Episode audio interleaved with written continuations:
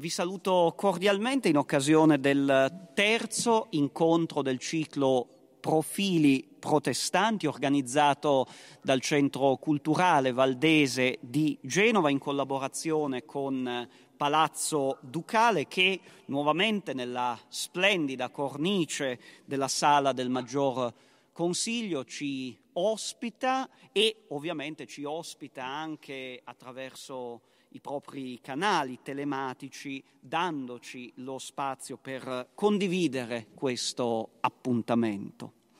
Dopo aver affrontato la vita e l'opera di un teologo, Filippo Melantone, e di uno studioso di diritto con forti interessi sociologici, ma potremmo dire anche filosofici e teologici, cioè Jacques Ellul, rivolgiamo oggi lo sguardo alla figura di un musicista, appunto Felix Mendelssohn.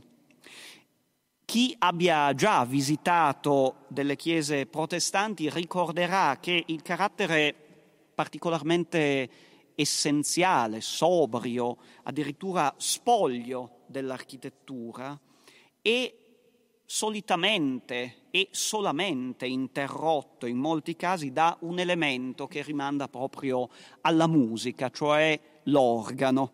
La musica entra a far parte dell'anima del protestantesimo fino dagli inizi, potremmo dire. C'è un testo un componimento poetico del 1538 noto proprio come Frau Musica, in cui Martin Lutero dirà di ogni terrena allegrezza nessuna può avere più finezza di quella che offro col mio cantar e del mio dolce suonar. Ecco allora la musica come elemento non già accessorio ma anzi fondamentale per cantare la fede ma anche la vita, la musica come tessuto attraverso il quale possono emergere alcuni caratteri importanti anche e proprio del protestantesimo. Ci guida nella nostra esplorazione odierna della figura e dell'opera di Felix Mendelssohn il maestro Nicolas Fredda, al quale do il benvenuto, docente titolare di accompagnamento pianistico e di pratica del repertorio vocale, nonché incaricato di pedagogia musicale presso il Conservatorio Statale di Musica di Mantova. E autore di varie pubblicazioni, in particolare ricordo un volume edito dall'editrice Claudiana nel 2010, La musica nelle chiese della Riforma, appunto, e poi un volume del 2019, Elementi di didattica e pedagogia musicale. A lui mi rivolgo subito per chiedergli di offrirci qualche cenno sulla vita di questo musicista protestante, nato però, è cosa nota ma lo ripetiamo, in una famiglia con radici ebraiche. A te la parola, Nicola, e grazie. Buongiorno a tutte e tutti. Ringrazio per l'invito il Palazzo Ducale di Genova, il Centro Culturale Valdese e in particolare il pastore William Jourdan. Felix Mendelssohn era appunto di famiglia ebrea, il nonno Moses Mendelssohn era un filosofo ed era stato un importante esponente della corrente ebraica dell'illuminismo. Invece il padre di Felix, Abraham, era un ricco banchiere.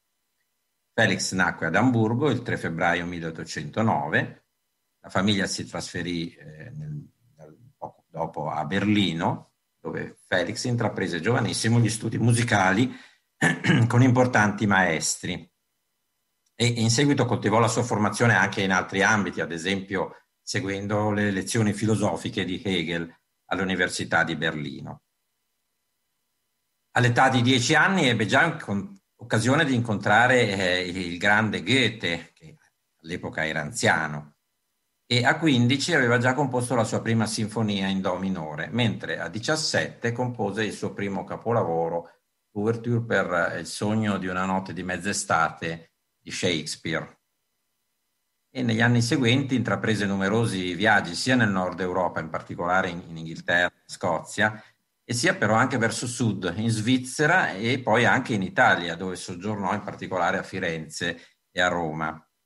E il clima mediterraneo, il fascino della classicità, lo spirito della danza meridionale sono presenti in numerose sue opere, ad esempio nella celebre eh, Sinfonia italiana. Fu attivo come pianista, direttore d'orchestra, organizzatore di eventi e nel 1829 realizzò, pensate aveva appena vent'anni, una impresa importante, l'esecuzione a Berlino, presso la Sing Academy, della Passione secondo Matteo di Bach, per la prima volta dopo la morte dell'autore, che era avvenuta circa 80 anni prima.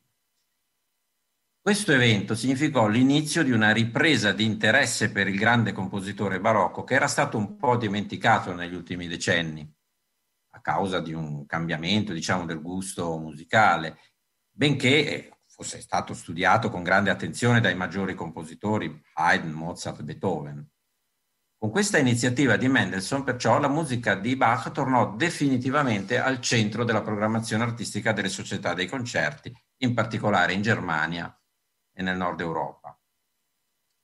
Mendelssohn fu eh, direttore dell'orchestra del Gewandhaus di Lipsia, eh, fu fondatore del conservatorio nella stessa città nel 1843, ma purtroppo la sua ins- attività instancabile fu interrotta dalla morte precoce avvenuta per un ictus il 4 novembre 1847 a soli 38 anni, a pochi mesi dalla morte della diletta sorella maggiore Fanny, anch'essa pianista, anche la pianista e compositrice. Pur essendo stato un uomo di grande successo, ammirato anche dai suoi colleghi più severi, come ad esempio Robert Schumann, la ricezione della sua opera fu condizionata forse dal fatto che già nella prima metà dell'Ottocento in Germania, e non solo in Germania, purtroppo gli, ebrei erano discriminati e ghettizzati ah, già in alcune città, come ad esempio ad Amburgo, la città dove Mendelssohn era nato. E questa opinione riduttiva è passata un po' nel corso dei decenni, mediante compositori e musicologi anche, ed è giunta fino alla metà del Novecento. Ma ciononostante egli è considerato uno dei compositori più importanti del romanticismo tedesco, con un'opera molto ricca che comprende musica da pianoforte, da camera, leader per canto e pianoforte, cinque sinfonie e altre composizioni per orchestra, il famoso delizioso concerto per violino e quelli per pianoforte e orchestra, poi moltissima musica corale, sacra e profana, nonché i due grandi oratori cui eh, accenneremo più avanti nel corso della nostra conversazione. Ecco, eh, grazie Nicola per questo, per questo schizzo. Eh, vorrei effettivamente rimanere ancora per eh, qualche istante proprio sul tema dell'opera musicale di Mendelssohn. Appunto, tu hai già accennato a questi giudizi non sempre lusinghieri che sono stati rivolti a quest'uomo che appunto in soli 38 anni di vita è riuscito comunque a proporre una produzione decisamente maestosa, a tratti davvero incredibile. Ma in che modo si può descrivere, diciamo così, l'inserimento della musica di Mendelssohn nel quadro più ampio della produzione musicale dell'Ottocento, forse in particolare in relazione, come tu già accennavi, al romanticismo tedesco? Sì, eh, posso dire che c'è una sorta di luogo comune della critica musicale, per cui viene spesso ripetuto da molti che lo stile di Mendelssohn fosse uno stile più classico rispetto al contesto della sua epoca. Realtà, invece, io ritengo che la sua opera si inserisca assolutamente a pieno titolo nel romanticismo musicale tedesco come del resto attestato inequivocabilmente proprio da, eh, dal suo celebre rappresentante eh, Robert Schumann, che appunto ho già nominato. Il romanticismo eh, fu l'affermazione di un, di un soggettivismo nel quale l'espressione del sentimento non significava più semplicemente il mondo degli affetti emotivi, ma assunse una dimensione più profonda nell'ambito di una concezione metafisica nella quale il sentimento divenne strumento di lettura del mondo al di là dei limiti della ragione e nell'anelito al superamento dei confini dell'esistenza individuale. Ecco dunque rappresentati anche nell'opera di Mendelssohn i temi più sensibili eh, alla cultura artistica dell'epoca. Innanzitutto un nuovo concetto di natura, vissuta come specchio dell'anima, per cui ad esempio la primavera diventa metafora della giovinezza, della letizia, dell'amore, mentre l'autunno e poi l'inverno rappresentano la caducità della vita e la malinconia. La ricerca del superamento dei limiti dell'io e dell'esistenza porta ad una nuova esperienza del viaggio, del sogno fantastico, del fiabesco e anche dell'orrido in certi casi, e poi soprattutto dell'arte e della musica stessa. La tipica Sehnsucht romantica, questa parola intraducibile tedesca che possiamo rendere come eh, l'idea del, di una nostalgia di qualcosa che spesso è inesprimibile a parole. E infatti una delle tematiche centrali della poetica romantica fu senza dubbio proprio rapporto tra musica e parola. Molti romantici, a partire da Wackenroder, Tieck, Novalis, Madame de Stael, ritennero che l'indefinitezza della musica andasse oltre la definizione semantica delle parole e permettesse dunque di cogliere verità più profonde e misteriose.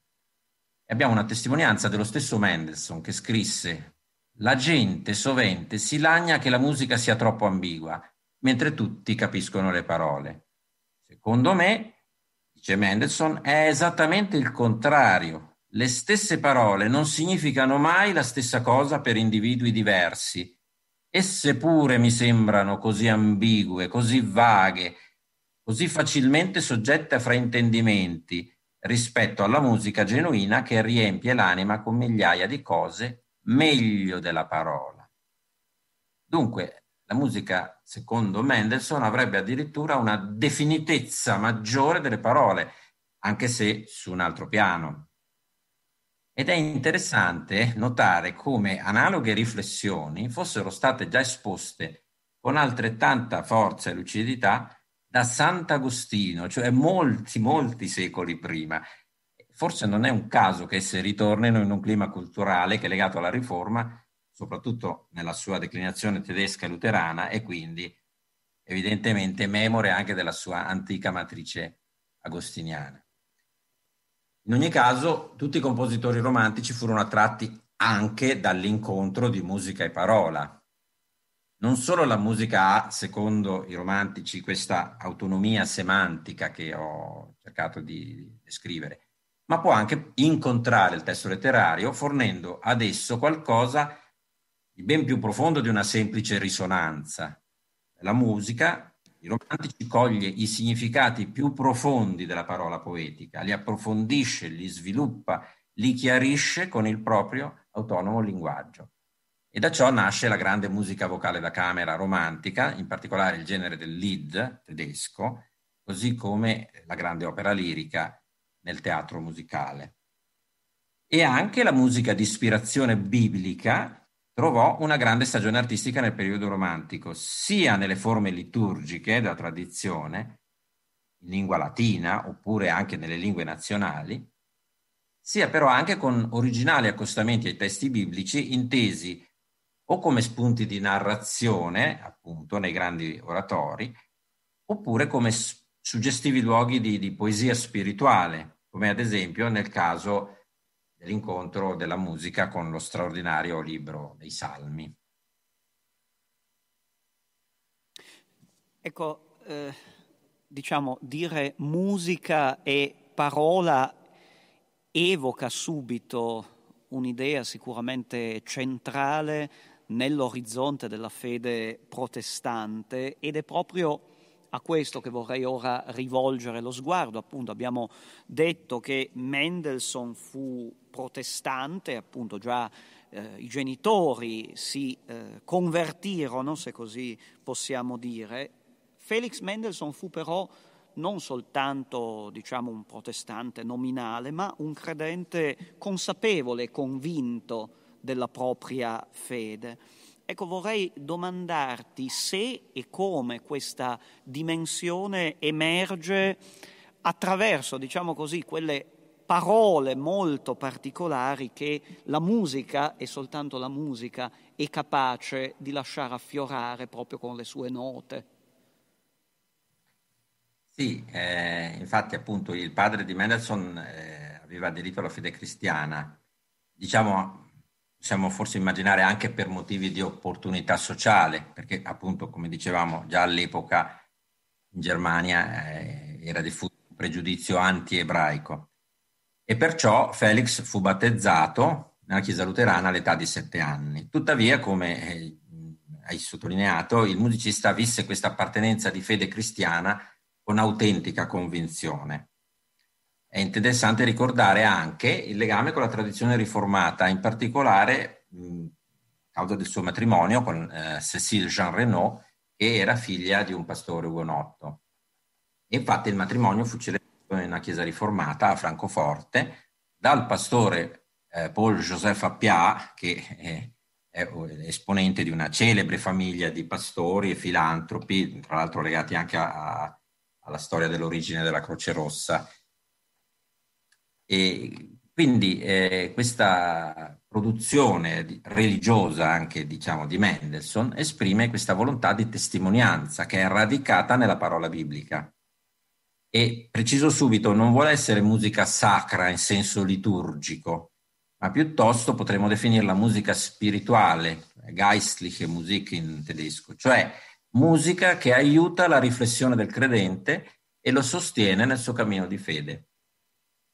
Perciò troviamo nel suo catalogo numerosi salmi, moltissimi salmi, poi inni, mottetti e poi appunto i due grandi oratori, il primo dedicato alla figura dell'Apostolo Paolo, il secondo al profeta Elia.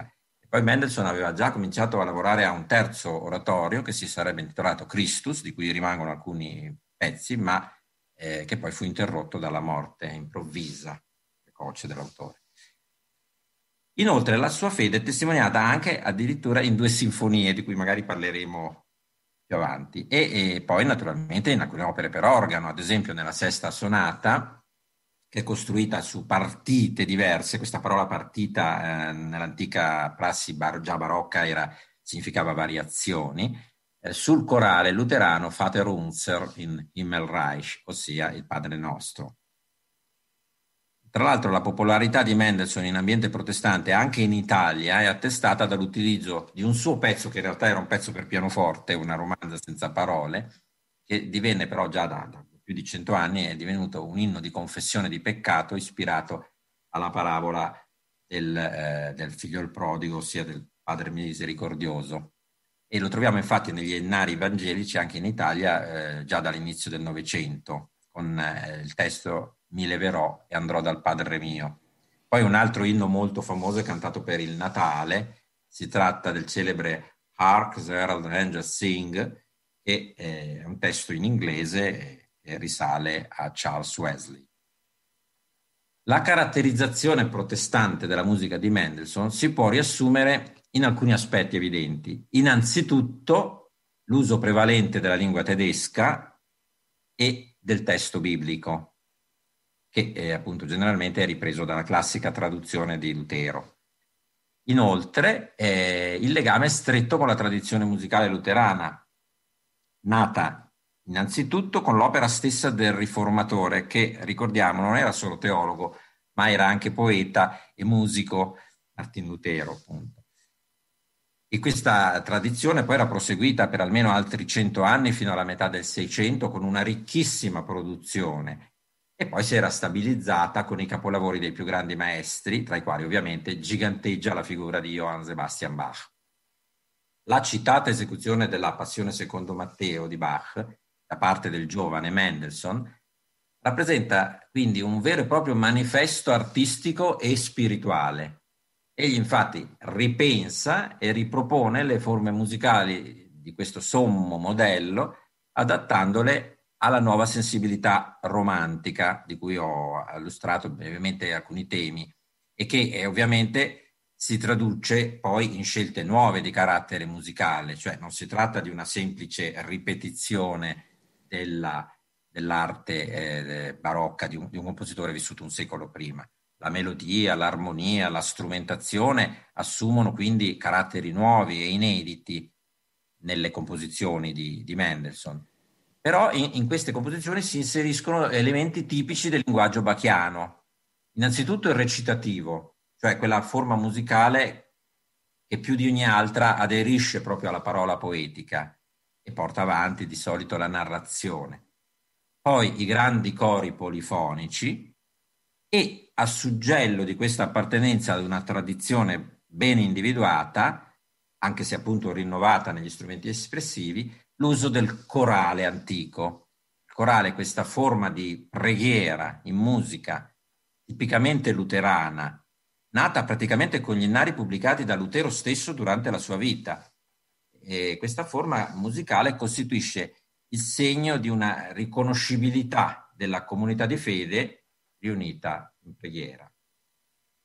Ecco, restiamo ancora un attimo proprio su questo rapporto con la tradizione della riforma, in particolare potremmo dire la tradizione della riforma luterana, ma come abbiamo visto nella stessa biografia di Mendelssohn si intrecciano anche eh, tradizioni diverse rispetto a quella tipicamente luterana per ragioni in quel caso di ordine familiare, come è stato ricordato prima. Ecco, uno dei brani sicuramente più conosciuti di Mendelssohn è la Sinfonia della Riforma, scritta in occasione del terzo centenario della confessione di Augusta, uno scritto prodotto nel 1530 e appunto ricordato anche attraverso questa celebrazione musicale nel 1830. Ecco, quando si ascolta questo brano si ha veramente l'impressione di una, oserei dire, grandiosa celebrazione della riforma e forse anche un pochettino di una sorta di autocelebrazione e Forse proprio per questo motivo alcuni studiosi, anche su questo ti chiedo eh, di dire se è corretto, hanno detto che lo stesso Mendelssohn non amava particolarmente questo componimento. Eppure, devo dire, non posso nascondere che ascoltare la sinfonia numero 5 è sempre comunque un grandissimo piacere. Ecco, allora ti domando in il musicista e il credente protestante come, come si pongono di fronte a questo brano? Beh, eh, appunto, innanzitutto, essendo stata composta nel 1830, come dicevi, eh, anche questa è un'opera molto giovanile, perché eh, il compositore aveva 21 anni, quindi può essere che poi negli anni seguenti, maturando, sviluppando naturalmente la sua arte, abbia preso un po' le distanze dalle sue opere giovanili, ma ciò non toglie che si tratta di una composizione in cui il suo genio è già pienamente in evidenza. Si tratta di una sinfonia esclusivamente strumentale, ecco, in questo caso quindi eh, è coerente con quell'aspetto del romanticismo che eh, abbiamo evidenziato, cioè l'idea che la musica possa esprimere al di là delle parole e non abbia quindi in, in certi casi la necessità di incontrare la definizione precisa del linguaggio verbale. E quindi eh, la sinfonia muove da un contesto di autonomia formale, cioè l'autonomia della forma musicale. Però fin dall'introduzione del primo movimento, le sinfonie di solito eh, sono articolate in una successione di quattro movimenti, fin dall'introduzione iniziale sembra presagire l'affermazione di, di, di alti principi, anche se non esplicitati.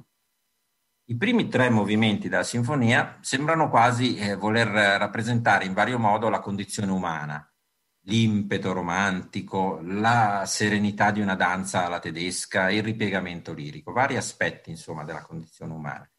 Poi a sorpresa, sulla conclusione del terzo movimento, l'inizio del quarto, introduce un assolo di flauto nel quale eh, si, si, si, ascolta un tema che gli ascoltatori tedeschi, anche all'epoca, conoscevano già molto molto bene, cioè estremamente familiare, e che quindi non aveva bisogno di parole per essere pienamente compreso. Ecco, questa è una cosa importante, cioè la comprensione implicita già eh, derivata dall'esperienza vissuta. Si tratta del celebre inno di Lutero, Ein Festeburg ist unser Gott, ossia una forte rocca è il nostro Dio, che è il più celebre fra tutti gli inni di Lutero, tanto celebre da essere diventato quasi una sorta di simbolo musicale della, della Riforma.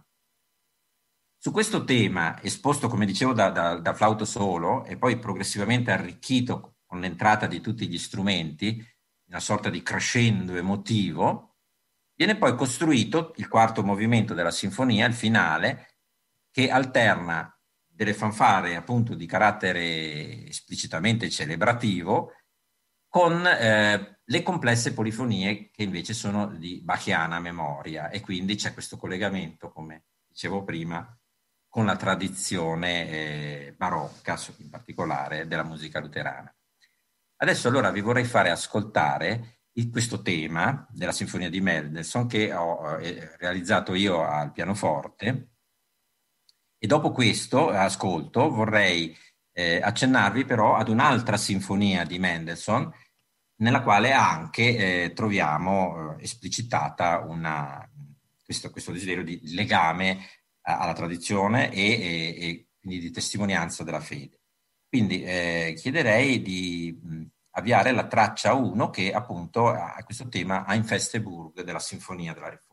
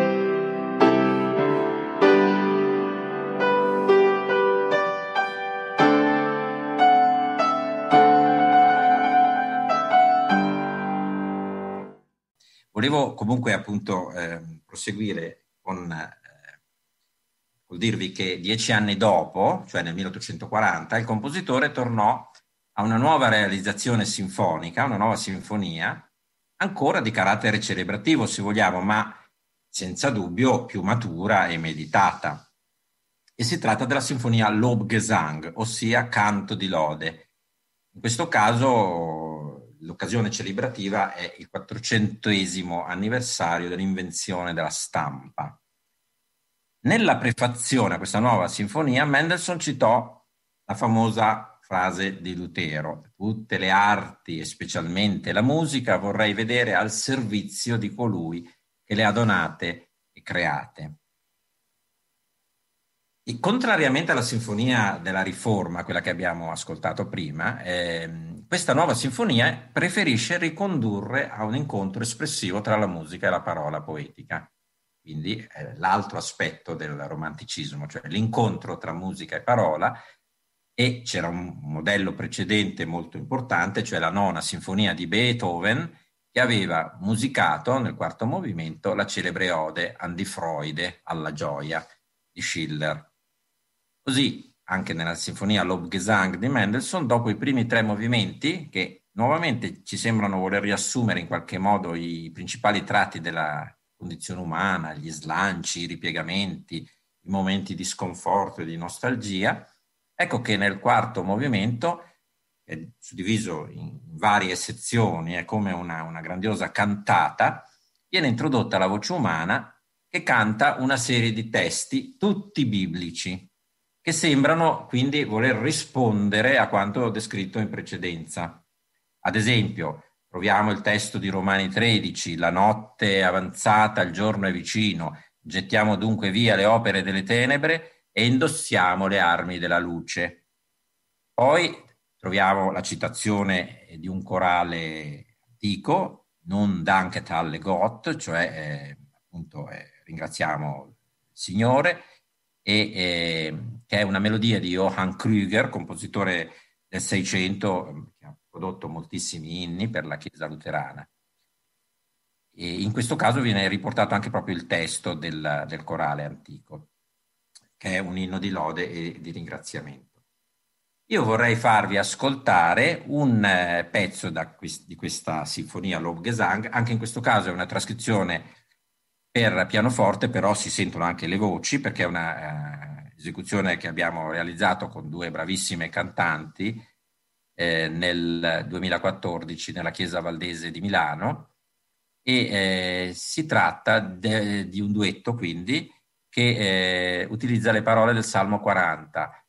Ho pazientemente aspettato l'Eterno ed egli si è chinato su di me e ha ascoltato il mio grido Beato l'uomo che ripone nel Signore la sua fiducia. In questo caso eh, il canto è un canto intimo, è un canto che potremmo ricondurre alla tradizione del lead, di cui anche accennavo prima, cioè questo grande genere musicale, originariamente per canto e pianoforte, dove appunto eh, la, la, musica dei grandi compositori incontra la grande poesia di tutti i maggiori poeti dell'epoca. E, e quindi anche la versione con pianoforte eh, rende molto bene l'idea di questo carattere intimo e lidiristico. Perciò eh, chiedo eh, se possiamo ascoltare la traccia numero 2, Ich harrete des Herrn.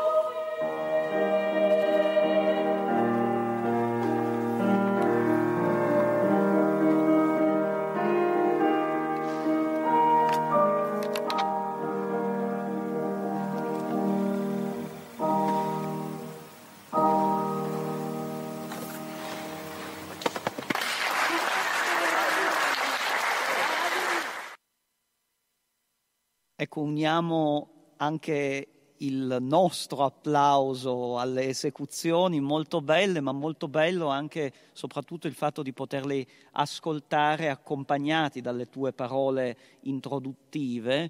Ecco, a questo proposito ti chiederei anche se puoi, ne hai già accennato prima, dirci qualcosa di più rispetto ai due oratori completi di Mendelssohn, appunto uno dedicato ad un protagonista del Nuovo Testamento, l'Apostolo Paolo, appunto Paulus, il nome di questo oratorio, e il secondo dedicato alla figura del profeta Elia. Sì, eh, naturalmente mi fa piacere che ci sia anche appunto qualche momento di ascolto, perché parlando di un compositore è bello insomma poter avere qualche piccolo riferimento appunto a, all'ascolto della sua musica. Parliamo allora un attimo di questi due grandi oratori. Eh, con questo termine oratorio si intende di solito una forma musicale che svolge una narrazione con vari personaggi, ma non prevede un allestimento scenico. Quasi sempre è così, per cui l'esecuzione avviene in forma di concerto. Esempi più famosi, dopo quelli celebri del Seicento italiano, ad esempio di Giacomo Carissimi, sono naturalmente gli oratori di Handel, di ispirazione biblica, che spesso sono riferiti a figure dell'Antico Testamento, e poi nel suo titolo più celebrato al Messia. E anche le passioni di Bach possono essere in qualche modo ricondotte al modello formale dell'oratorio.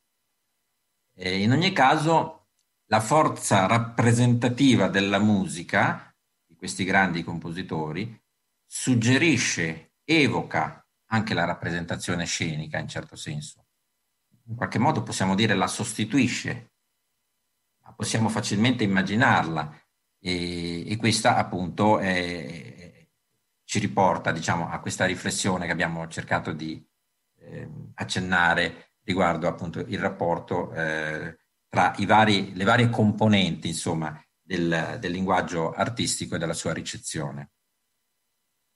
Mendelssohn capì che la sua testimonianza di fede avrebbe potuto felicemente tradursi quindi anche in questa antica forma musicale. E certamente tenne presenti i modelli di Bach e di Handel, ripensandoli però ovviamente nell'ambito della sua poetica romantica e di ciò che essa rappresenta in termini di linguaggio musicale, come abbiamo spiegato.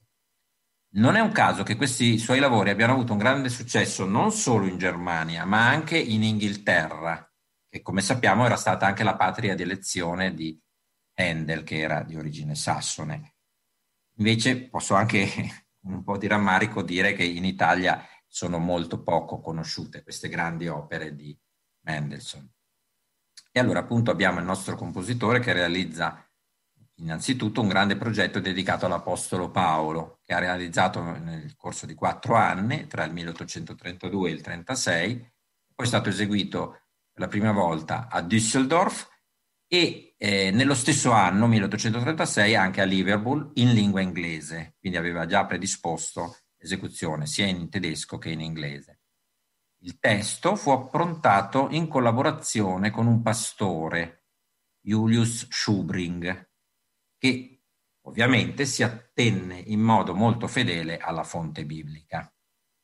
E quindi l'oratorio comprende vari episodi della vita dell'Apostolo, l'iniziale persecuzione di Saulo contro i cristiani, culminata nel martirio di Stefano, poi la conversione, la predicazione condotta nei suoi numerosi viaggi in compagnia di Barnaba, fino all'accenno ad un suo personale martirio, così come è prospettato dalle parole della seconda lettera a Timoteo, quando dice io infatti sto già per essere versato in offerta ed è giunto il momento che io lasci questa vita, ho combattuto la buona battaglia, ho terminato la corsa, ho conservato la fede. È un accenno, praticamente un'ipotesi, come del resto eh, possiamo eh, tuttora ricostruire, credo. Mm, magari eh, William mi, mi, corregge se sbaglio, ma insomma non abbiamo fonti certe che attestino un martirio di, di Paolo, però Esattamente. È, è, soltanto un accenno che fa riferimento soprattutto a questo versetto delle, dell'Epistola a Timoteo. Quindi la musica è romantica, e, però con riferimenti forti e chiaramente riconoscibili alla tradizione musicale luterana. E eh, questo legame è nuovamente affermato in modo esplicito mediante la citazione di corali antichi che erano ben noti e fedeli della comunità. La cosa appunto importante da sottolineare è il fatto che l'ascoltatore aveva subito un'immediata percezione di, del messaggio che arrivava dalla musica proprio per questa familiarità con il repertorio della liturgia. E è interessante ricordare a questo proposito quanto ci dice lo stesso Mendelssohn in una lettera e ci dice questo, io da diverse, da diverse persone fui dissuaso assolutamente eh, dall'uso del corale luterano nei miei oratori, in queste mie grandi opere, però non so decidermi a rinunziarvi del tutto, perché penso che in ogni oratorio tratto dal Nuovo Testamento il corale debba esservi per sua natura. E infatti poi ha, ha deciso poi di eh, conservare questa sua scelta e addirittura, anzi, eh, l'oratorio Paulus inizia con una overture, cioè con un pezzo strumentale, che è, è costruita sul tema del corale Wachet auf, ruft uns die Stimme, cioè eh, levatevi, ci chiama la voce, e si tratta di un canto che risale al 1599, fine quindi del XVI secolo, opera di Philippe Nicolai, il cui testo è ispirato alla parabola delle dieci vergini e, e una, un corale famosissimo che anche Bach aveva utilizzato una, ad esempio in una cantata molto importante. Mendelssohn elabora questa melodia con una veste strumentale armonica che eh, rappresenta appunto una reinterpretazione della fonte antica. Ad esempio è tipicamente romantico il crescendo progressivo di intensità emotiva che avevamo già sottolineato nell'uso di Ein Festeburg nella Sinfonia della Riforma. E, però al tempo stesso questa fonte originaria è riconoscibilissima. E allora eh, vi faccio eh, ascoltare anche in questo caso un esempio che ho realizzato al pianoforte, questo inizio dell'oratorio Paulus con eh, il tema del corale Wachet auf, l'ascolto numero 3.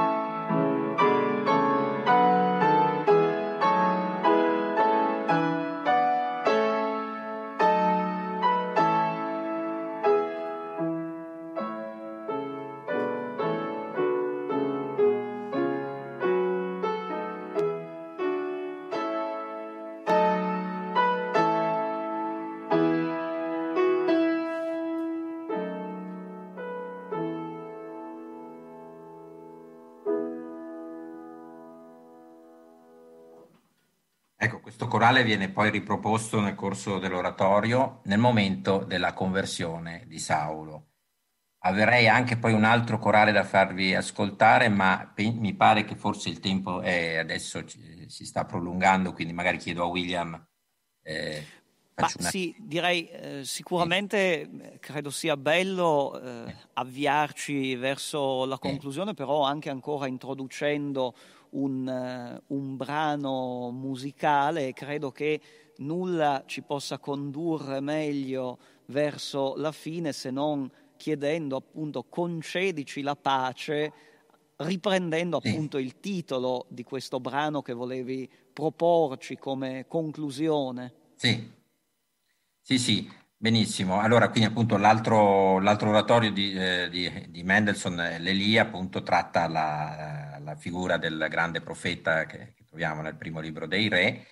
E, e appunto in, allora io eh, concluderei volentieri proponendovi questo ascolto, quest'altra pagina corale che in questo caso è un pezzo autonomo, cioè è uno dei tanti pezzi per coro scritti da, da Mendelssohn di, di lunghezza minore, insomma non grandi come un oratorio, che è costituito da tanti pezzi, un pezzo autonomo ehm, che è scritto con una precisa intenzione di preghiera, preghiera intima che appunto ci di, riconduce proprio a questa dimensione del lead che è tipicamente romantica ed è suggellata in questo caso dal dialogo delle voci con due violoncelli. Il violoncello è uno strumento particolarmente caro ai romantici anche per questo suono che evoca proprio la voce umana. Quindi questo corale, è, in realtà in questo caso si tratta di una melodia originale composta da Mendelssohn, non si tratta cioè di un corale antico rielaborato. Verleih uns Frieden, o appunto concedici la pace. Il testo però, il testo, le parole del, del corale sono di Martin Lutero, che a sua volta l'aveva tradotto da un antico inno latino alto medievale, da pacem domine, però nella sua traduzione Lutero introduce, inserisce l'avverbo eh, gnädiglich, cioè per grazia, da digna della grazia, che appunto sottolinea la centralità della grazia di Dio nella teologia luterana. E quindi è, è una preghiera per la pace nel nostro tempo che eh, ci dice che nessuno può combattere per noi se non Dio solo. Allora vi propongo una esecuzione del coro ecumenico di Verona, eh, da me diretta, eh, nel concerto che abbiamo fatto nel dicembre del 2014 e anche in questo caso si tratta di una riduzione dall'originale per orchestra, nella quale però, oltre a, al coro, eh, possiamo ascoltare la parte solistica dei due violoncelli e, e poi eh, un violino e l'organo, perché naturalmente questa parte dei violoncelli era particolarmente importante, era, era, era, era spiacevole insomma sac- doverla sacrificare. Quindi questa è la traccia numero 5, e cioè Verleih uns Frieden.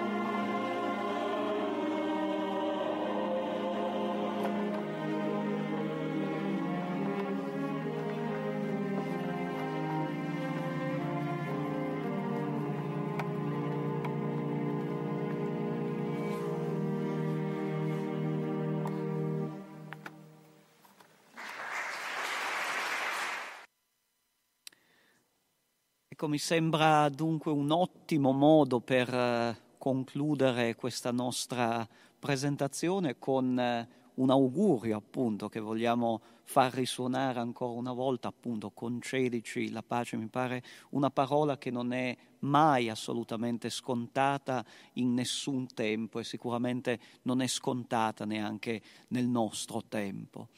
Ecco, vorrei con alcune parole conclusive rivolgere ancora una volta un triplice ringraziamento, innanzitutto a Nicola Sfredda per la sua capacità di illustrarci appunto la figura e l'opera di un grande musicista, certo molte altre cose eh, avremmo potuto dire, ma appunto i tempi sono questi. Grazie anche e soprattutto per la tua capacità di accompagnarci nel comprendere meglio il linguaggio della musica, che sicuramente parla da sé, ma è sempre bene essere, diciamo così, accompagnati da qualcuno che conosce bene la grammatica di questa lingua particolare.